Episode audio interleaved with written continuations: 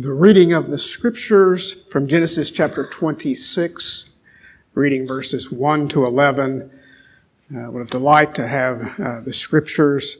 May God, as always, give faith both in the reading and the hearing of them. So, from Genesis chapter 26. Now, there was a famine in the land besides the former famine that was in the days of Abraham. And Isaac went to Gerar to Abimelech, king of the Philistines. And the Lord appeared to him and said, Do not go down to Egypt. Dwell in the land of which I shall tell you. Sojourn in this land, and I will be with you and will bless you. For to you and to your offspring I will give all these lands, and I will establish the oath that I swore to Abraham your father. I will multiply your offspring as the stars of heaven, and I will give to your offspring all these lands, and in your offspring all the nations of the earth shall be blessed, because Abraham obeyed my voice and kept my charge, my commandments, my statutes, and my laws. So Isaac settled in Gerar. When the men of the place asked him about his wife, he said, She is my sister. For he feared to say, My wife, thinking lest the men of the place should kill me because of Rebekah, because she was attractive in appearance. When he'd been there a long time, Abimelech, king of the Philistines, looked out of the window and saw Isaac laughing with his, with Rebekah, his wife. So Abimelech called Isaac and said, Behold, she is your wife. How then could you say, She is my sister? Isaac said to him, Because I thought lest I die because of her. Abimelech said, What is this you have done to us? One of the people might have easily lain with your life, and you would have brought guilt upon us. So Abimelech warned all the people, saying, Whoever touches this man or his wife shall surely be put to death. And that's the word of the Lord. Thanks be to God. I invite you to join me in a time of uh, prayer again. Oh, Father, we bow again uh, before you to worship. You are great and greatly to be praised. With our worship, we give thanks to you, O Father, for your fatherly care, your goodness and loving kindness to us first in delivering us from the domain of darkness and bringing us into the kingdom of your beloved Son. And we worship the Son, the beloved one, who came down from heaven for us and for our salvation and for the gift of the Spirit of God, the giver of life. So much are we to be thankful for fatherly care, daily bread, salvation and what awaits for us glory. Thank you for the privilege of praying for the needs among us. Uh, bless those who are sick or ill at home.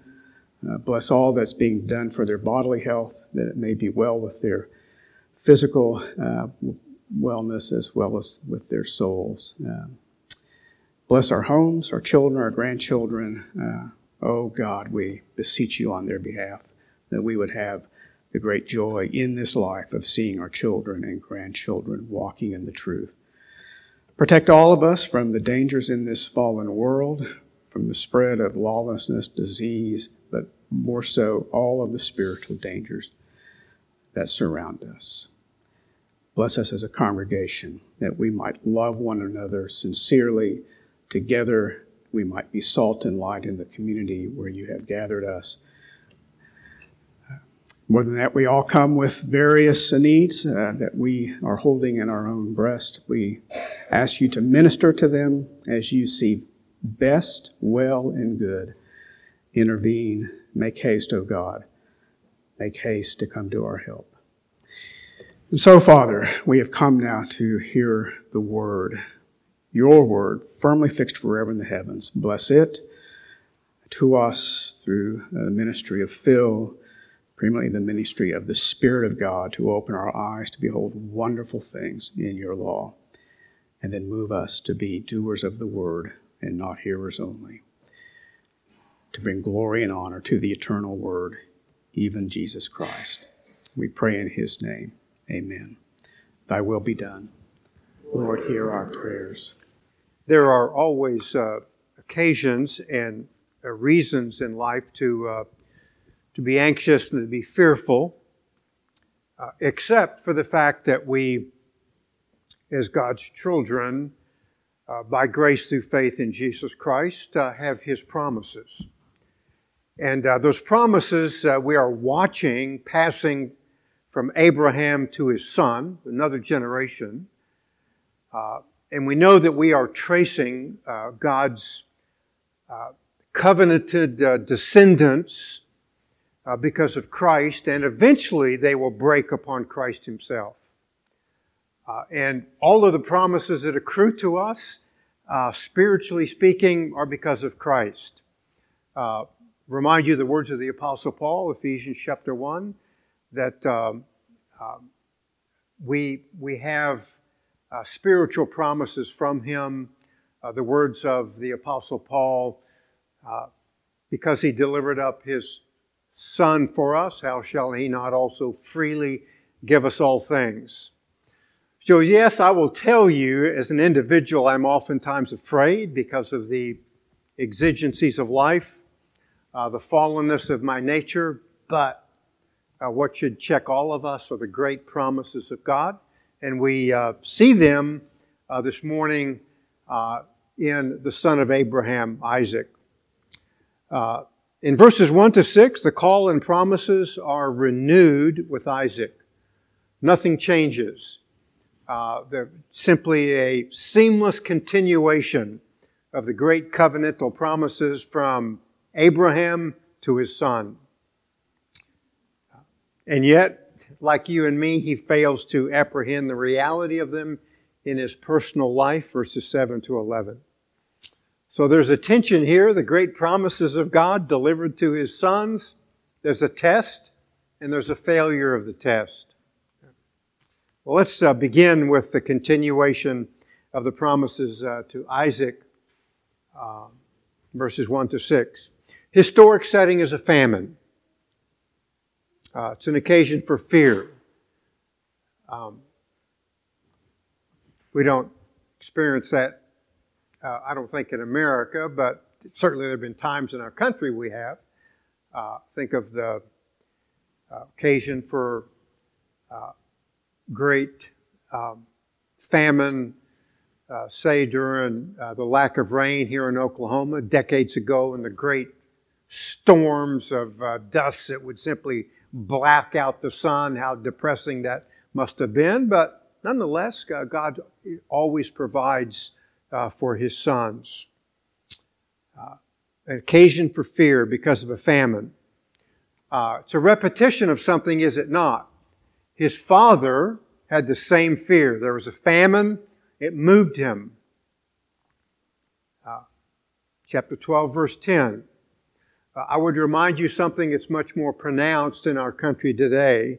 Uh, I don't think we're facing a famine, at least uh, not one that I'm aware of, but there is a famine, a greater famine, uh, is there not? Uh, Amos chapter 8 and verse 11.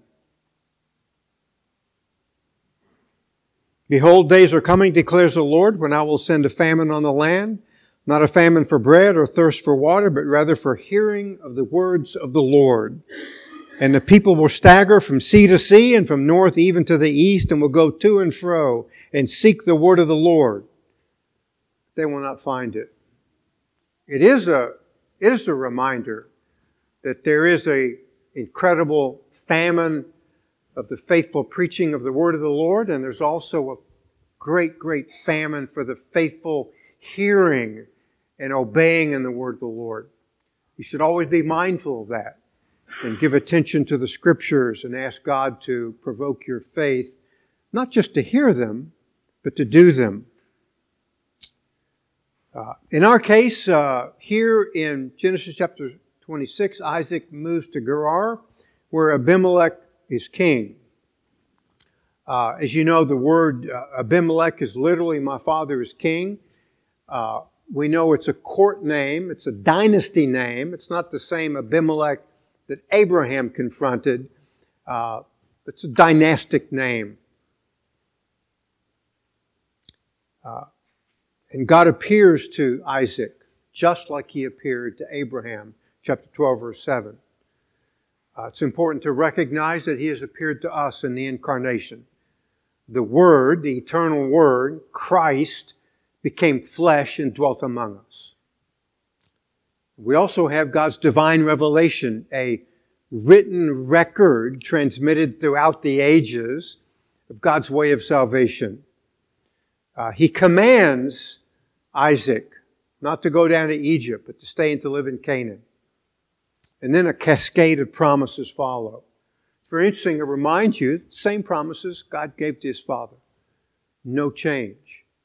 And those promises ultimately come to us and are fulfilled in us because of Christ, who, as you know, was a descendant of Abraham. He is the true promised descendant. In the Advent season, we should grasp the majesty of that and God's goodness to each of us uh, because of Christ, the true descendant. Uh, notice, notice the promises uh, that, that break upon uh, Isaac. I will, I will bless you. I'll be with you. I will give to you. I will establish you. I will multiply you.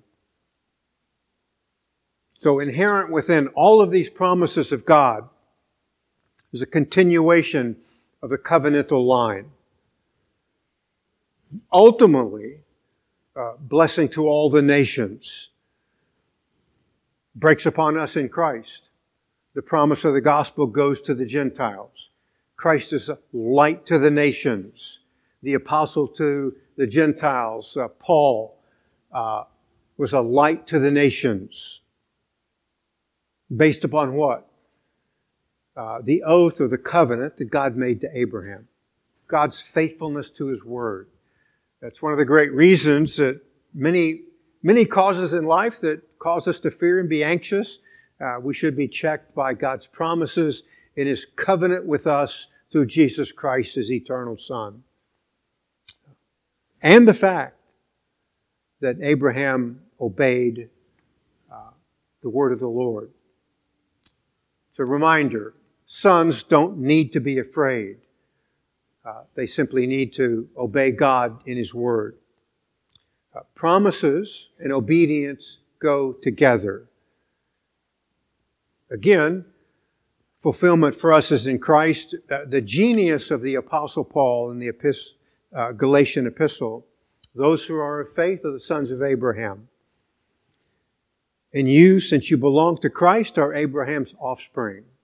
So we are simply studying here a microcosm of what God is going to do to Isaac, but we know the greater fulfillment is in Christ. That you and I worship as the Son of God.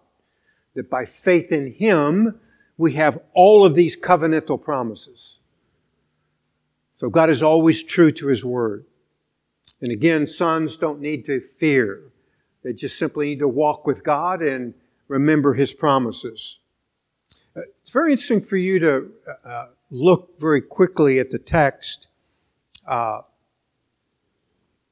verse 3 I will be with you. In every case, the first person singular pronoun, God is speaking, I will be with you. In other words, God is going to make it happen. The presence of God is going to be with Isaac. The presence of God is with us. Lo, I'm with you always, even to the end of the age. So that our security is tied to what? Our brilliance, uh, our intelligence, our strength. No, the grace of God in His Son. Faith in His Son.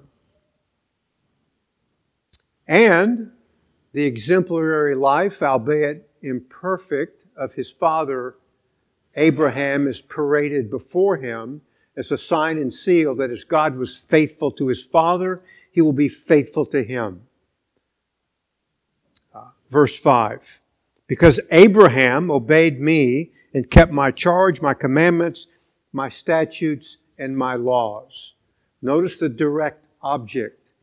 Abraham kept, Abraham obeyed charges, commandments, statutes, and laws. It's a recurring theme in all the scriptures. Uh, we find it uh, rehearsed uh, before the nation of Israel, Deuteronomy chapter 11, verse 1. Another very prominent place where it's rehearsed for us is Psalm 119. The magnificent central importance of the Word of God. God speaks. He promises. Therefore, sons don't need to be afraid. They should fear the Lord and walk in obedience. So, Isaac has a charge to obey just like his father. And again, sons and obedience go together. It's the importance of the Word. It's also the importance of our response to the Word. Because disobedience is a rejection of the Word of God. We do the opposite. Uh, very significant uh, reminder of this. Uh, uh great book of wisdom, uh, Proverbs uh, chapter 1. You know, contextually, over and over again, the young man is charged to follow the Word of God. He's charged to obey, to give attention to the wisdom taught to him by his father and his mother. So his parents are discharging to him uh, his duty before God. Oftentimes, there are sons who do not obey. In verse 22, of Proverbs chapter 1, uh, we learn of a son and the disaster that breaks upon him uh, because he is disobedient. Verse 22, Proverbs chapter 1. How long, O naive ones, will you love simplicity and scoffers delight themselves in scoffing and fools hate knowledge? Turn to my reproof Behold, I will pour out my spirit upon you and make my words known to you.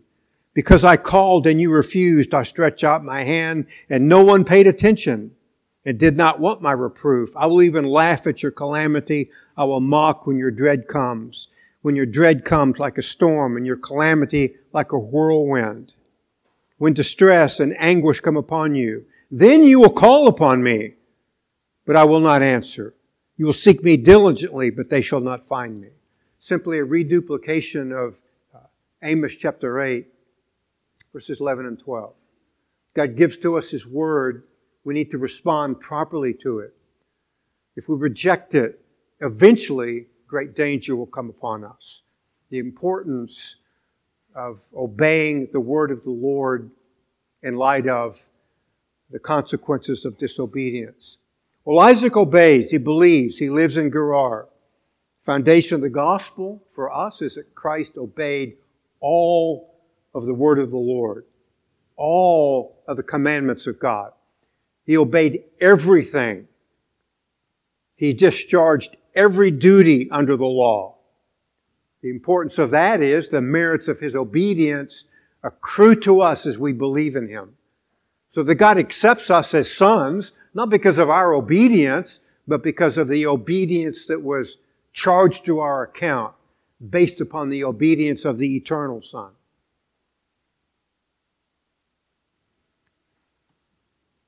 And as we obey Him, we give evidence that we believe and hope in the covenantal promises that are passed to us through Christ, the greater Son.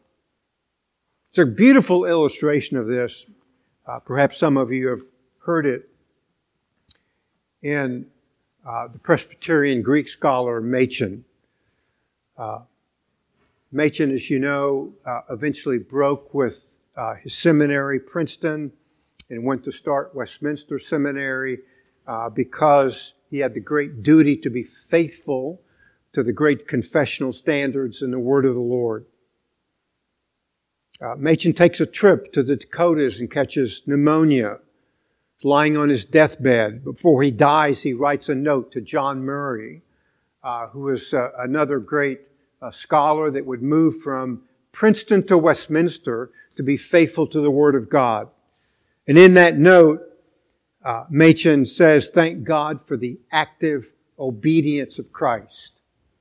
A reminder to all of us that central to our faith is that Christ obeyed when we could not. And in all of his obedience, the merits of that is the very foundation of our salvation.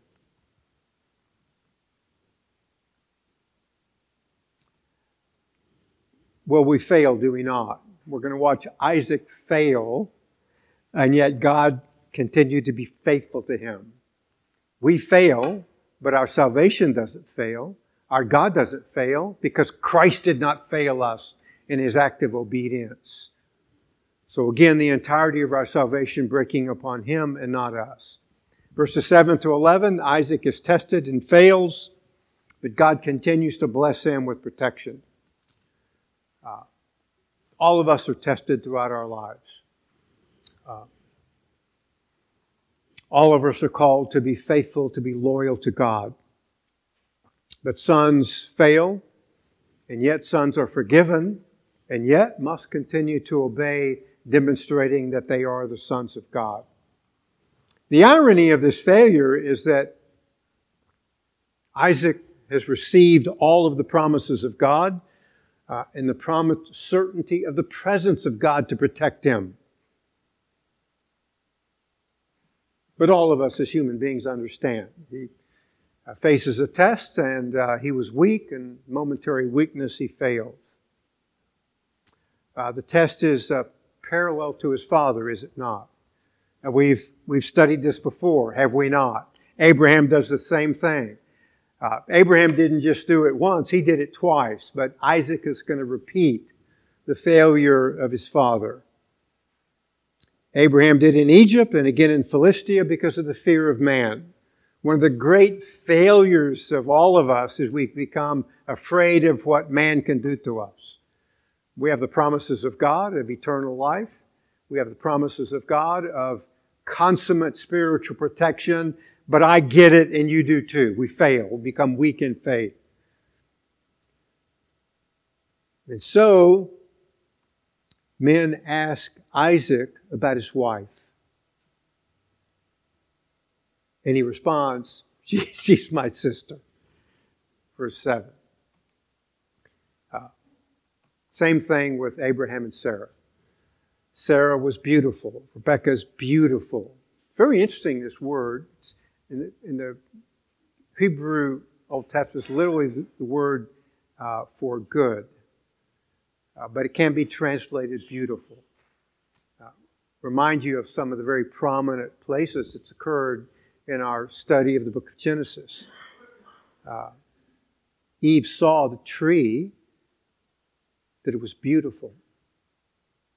Again, literally good.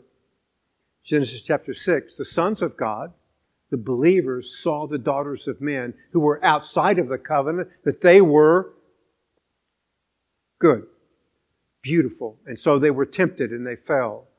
Uh, they, they mix their faith and they bring corruption that ends up in the, uh, the great epic of the flood.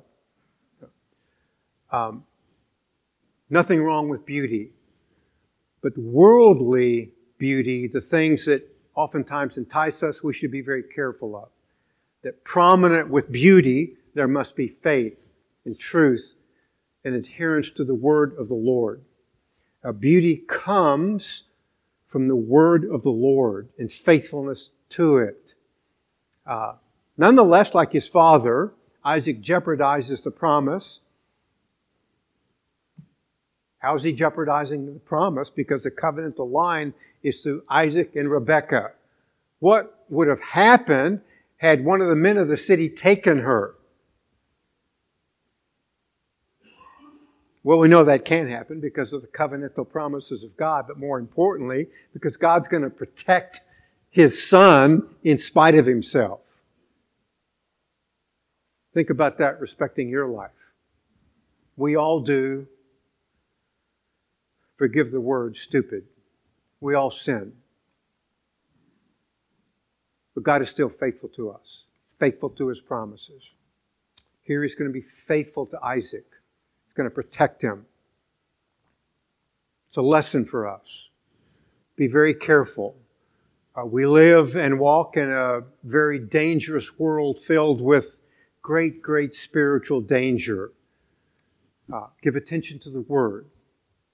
We don't need to be afraid. We just simply need to obey the Word of God. That God will be faithful. God is faithful. Faithfulness and God go together. So God comes in protection, uh, even in his disobedience. There's a word for that, is there not? It's called God's grace. God does not withdraw his grace from us. He is always merciful to his sons. Not a summons to license, it's a summons uh, to be humble before God's sovereign mercy and grace. After a season, Abimelech the king looks out and he sees Isaac sporting or playing with Rebekah. Uh, the verb is, uh, is an intensive form in the Hebrew text of the verb to laugh. It's a wordplay on Isaac's name, which is to laugh, uh, reminding us God's covenantal promises.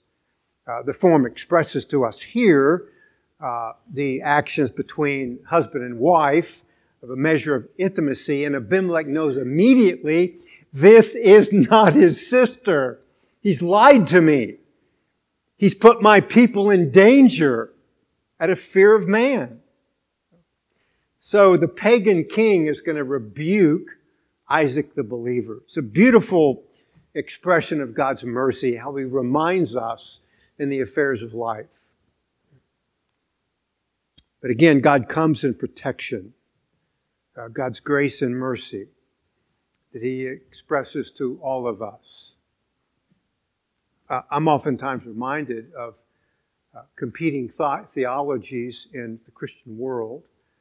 Uh, that many believe that there are sins that cause us to fall away from God and for God to retreat and to depart from us. I don't believe that uh, because of the covenantal promises of God that cannot be broken, because God cannot fail. He does not fail, and neither does he fail his sons. He keeps coming for them to rescue them as expressions of his marvelous grace and mercy. So Abimelech calls Isaac in for a little conference and rebukes him for jeopardizing his people with guilt in exposing the kingdom to the judgment of God. It's very tragic in our world today. This is a, this is a Gentile, uh, Canaanite king, uh, but he has a measure of the fear of the Lord. Uh, maybe he read in his, the history of his own kingdom that his forefather uh, became terrified at what God to do to him had he taken Sarah into his harem. And I don't really know, but there's a measure of transmission to him that he has a great fear of what God could do to him in his kingdom and any subject should they have violated Isaac's wife. It's interesting that the uh, irony of it is that the fear of the Lord by a pagan king, uh, in a measure, is somewhat greater than the fear of the Lord that Isaac should have had. Sometimes the world does rebuke us. Uh, tragedy of our culture today is uh, we are all the more lawless. Uh, we could care less about who we violate, about whose laws we trample upon. Uh, but this king, Abimelech, knew better. He makes a civil law to preserve the marriage. Uh, by the way, um, there is uh, an impeccable reminder here for all of us that family life, engaging a man and a woman in husband and wife that comes to us from Genesis chapter 2 is essential to the continuation of the covenantal promises, and by the way, essential to civilization. How do we know that? Genesis chapter 19, judgment upon Sodom. But the grace of God has a remnant that always carries on in obedience. grace and obedience. Sons don't need to fear, they do need to obey. And yet, the treasure of God in His sovereign grace. So, the king's law is that whoever touches Rebekah will surely die. We've seen that before, have we not? Whoever eats of this fruit will surely die. Uh, in the Hebrew text, it's um, a very interesting verbal construction. Uh, tense of the verb uh, with uh, an infinitive of the same verb. We don't translate it literally. Uh, dying, you shall die. We simply, you shall surely die. The inevitability of death for those who transgress the law of God. The inevitability of death for those who violate his moral laws that engage civilization. Uh, our reminder to us here is that God does not need us to play false with his promises. He simply needs us to believe them, to hope in them, and to walk in light of them. And that God will protect and keep us. It's the duty of sons. As God is loyal to us, we should be loyal to him. So the promises continue for us today, and so must obedience. I know you get afraid uh, because it's a product of our fallen natures. I get afraid. We all fear different events in life. But God's promises never change. Uh, I'm personally very fond of Isaiah chapter 26, verse 3 and 4. Um, the prophet says, You will keep the man of steadfast fast purpose and perfect peace because he trusts in you.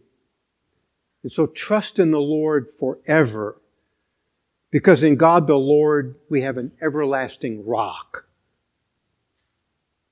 So we trust in God because he is an immovable rock, an immovable mountain. His promises are steadfast and sure and certain. They cannot be moved. God is our everlasting rock. You get afraid, to remember that. It's, I think, a, a measure, a source of peace. If we have God in His Word that it is immovable, unchangeable, if you will, immutable, intractable, and that God never lies, then He will care for us. And so we can live a life of peace. And peace is the outcome for the man who trusts God. And we must trust Him each and every day. In this life, we will never graduate from tests that come upon us. And yet, God never leaves us. He is with us always, keeping us, preserving us, and protecting us. Sometimes when we fail Him, just as Isaac uh, just did. Importance of that is a reminder, is it not? Our peace comes from the Prince of Peace, who is the very source, the very rock of our salvation. So God deals with us mercifully and graciously based upon what? Christ. Christ our rock. It's the outcome for the man who trusts God. We must do that each and every day. We'll never graduate from a life of faith, hoping and trusting in Him. Uh, and the reason uh, that we can do that is because He is steadfast. His purposes are fixed, steady, immovable, like a rock. Uh, the context, Isaiah chapter 26, is in the larger message of judgment. God's going to judge the nation. Why is He going to judge the nation? Chapters 1 to 39. Because they've become idolatrous. They haven't trusted Him, they've trusted in idols. They are self assured and reliant that they do not need God. But God's going to change that. But in the midst of the larger message of judgment of chapters uh, 1 to 39, there is a man who is different, a true remnant and the greater nation who trusts in God irrespective of circumstances, and he receives the promise of peace. Why? Because God is an immovable rock.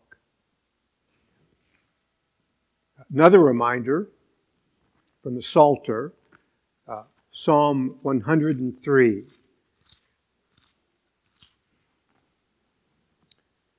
Verse 13, just as a father has compassion on his children, so the Lord has compassion on those who fear him. For he himself knows our frame, mindful that we are but dust. But God is compassionate, merciful to us, good to us, gracious to us. Reading verses 17 and 18. But the loving kindness of the Lord is from everlasting to everlasting on those who fear him, and his righteousness to children's children, to those who keep his covenant and who remember his precepts to do them. Uh, it describes our nature as sons. And sons obey. And sons have peace because of their God.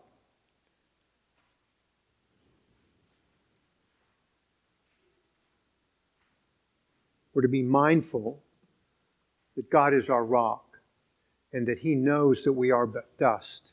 We come from dust, we will return to dust, and sometimes we act like we're children of dust, but we are children of the sons of promise, and God is our rock. Psalm 112, verses 6 to 8. Speaking of uh, the Son of God who hopes in the Lord, who has His promises, they are His treasure that govern his heart.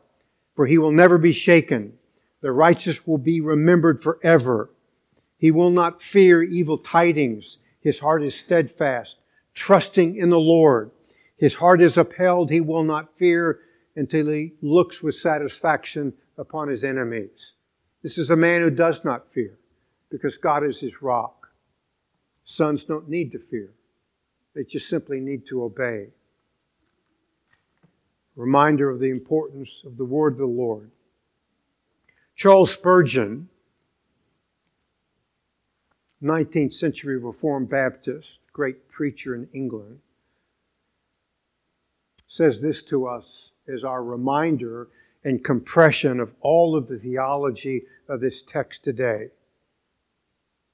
The past you need not fear, it is forgiven. The present you need not fear. It is provided for. The future you need not fear. It is secured by the living power of Jesus, the rock who does not tremble when we do. We are sons. Let us remember our rock and all of his majestic promises, and they will keep us in this evil age. And God be praised because He is our rock and has been gracious to us uh, to make us His sons through Jesus Christ.